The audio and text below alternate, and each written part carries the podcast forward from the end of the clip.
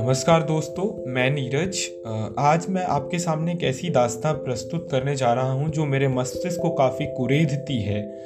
मैं अपनी दिनचर्या के हिसाब से अपनी बालकनी से सूर्योदय देख रहा था। पर सूर्योदय देखते वक्त मुझे कुछ और भी दिखा जो कि सड़कों पे दिख रहे सूरज थे। तो मैंने उस दिन आसमां के सूरज को ना देख, सड़क पे चार से पाँच सूरज को देखा। सूरज के हाथ में थैला था, जिन थैलों का वज़न वास्तव में बस्तों से काफ़ी ज़्यादा था। तो मेरी एक लेखन शैली में मैंने जो भी पिरोहा है, मैं आपको उसके सामने प्रस्तुत करने जा रहा हूँ। शीर्षक है, आज हम फिर भूखे सो जाएँगे। दिन कुछ यूँ शुरू हुआ प्रातः लालिमा सूर्य की ललछर कर बैठी शहर कहीं चाय की चुस्की, कहीं प्लेटों में भरा है जम के नाश्ता। पर यह क्या? निकल पड़े क्यों कुछ छोटे छोटे बच्चे लेकर बड़े बड़े थैले? मेरा भी दिन चाय की चुस्की से शुरू हुआ। फिर यूँ मेरी चाय छोड़ दी मैंने और उन बड़े बड़े बोरे लिए बच्चों के आगे डट गया। पूछा, कहाँ को चले? आवाज़ आई। जाने दो भैया, नहीं तो आज हम फिर भूखे सो जाएँगे।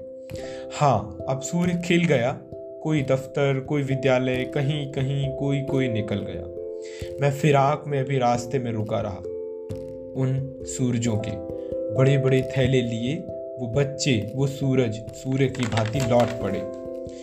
बोरी में वज़न काफ़ी था। न जाने क्या था, क्या उसमें बाकी था।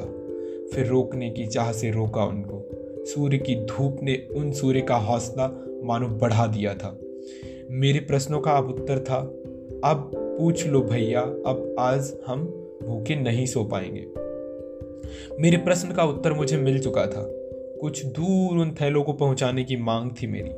वो दो ने मानी, तीन ने ठुकरा दी। आखिर मैं जीता।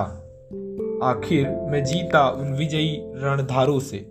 दो का बोरा बस कुछ कदम ले चल मैं थक गया। दो का बोरा बस कुछ कदम ले चल मैं थक गया। शायद मेरी चाय, मेरा महँगा खाना मुझे जवाब दे रहे हों। कब तक ये बच्चे यूँ बोरे उठाएँगे? जो बस्तों से भारी बोरा है, वो कहाँ तक ये ले जाएँगे? अच्छा सूर्य, तुम मेरे मित्र हो ना? मित्र, मुझे समझाओ, तुम्हारी किरणें इनको रोशन क्यों नहीं करती? कर दो इन बोरों का वज़न कम। ये सूर्य नहीं तो ये बच्चे आज फिर भूखे सो जाएँगे। धन्यवाद।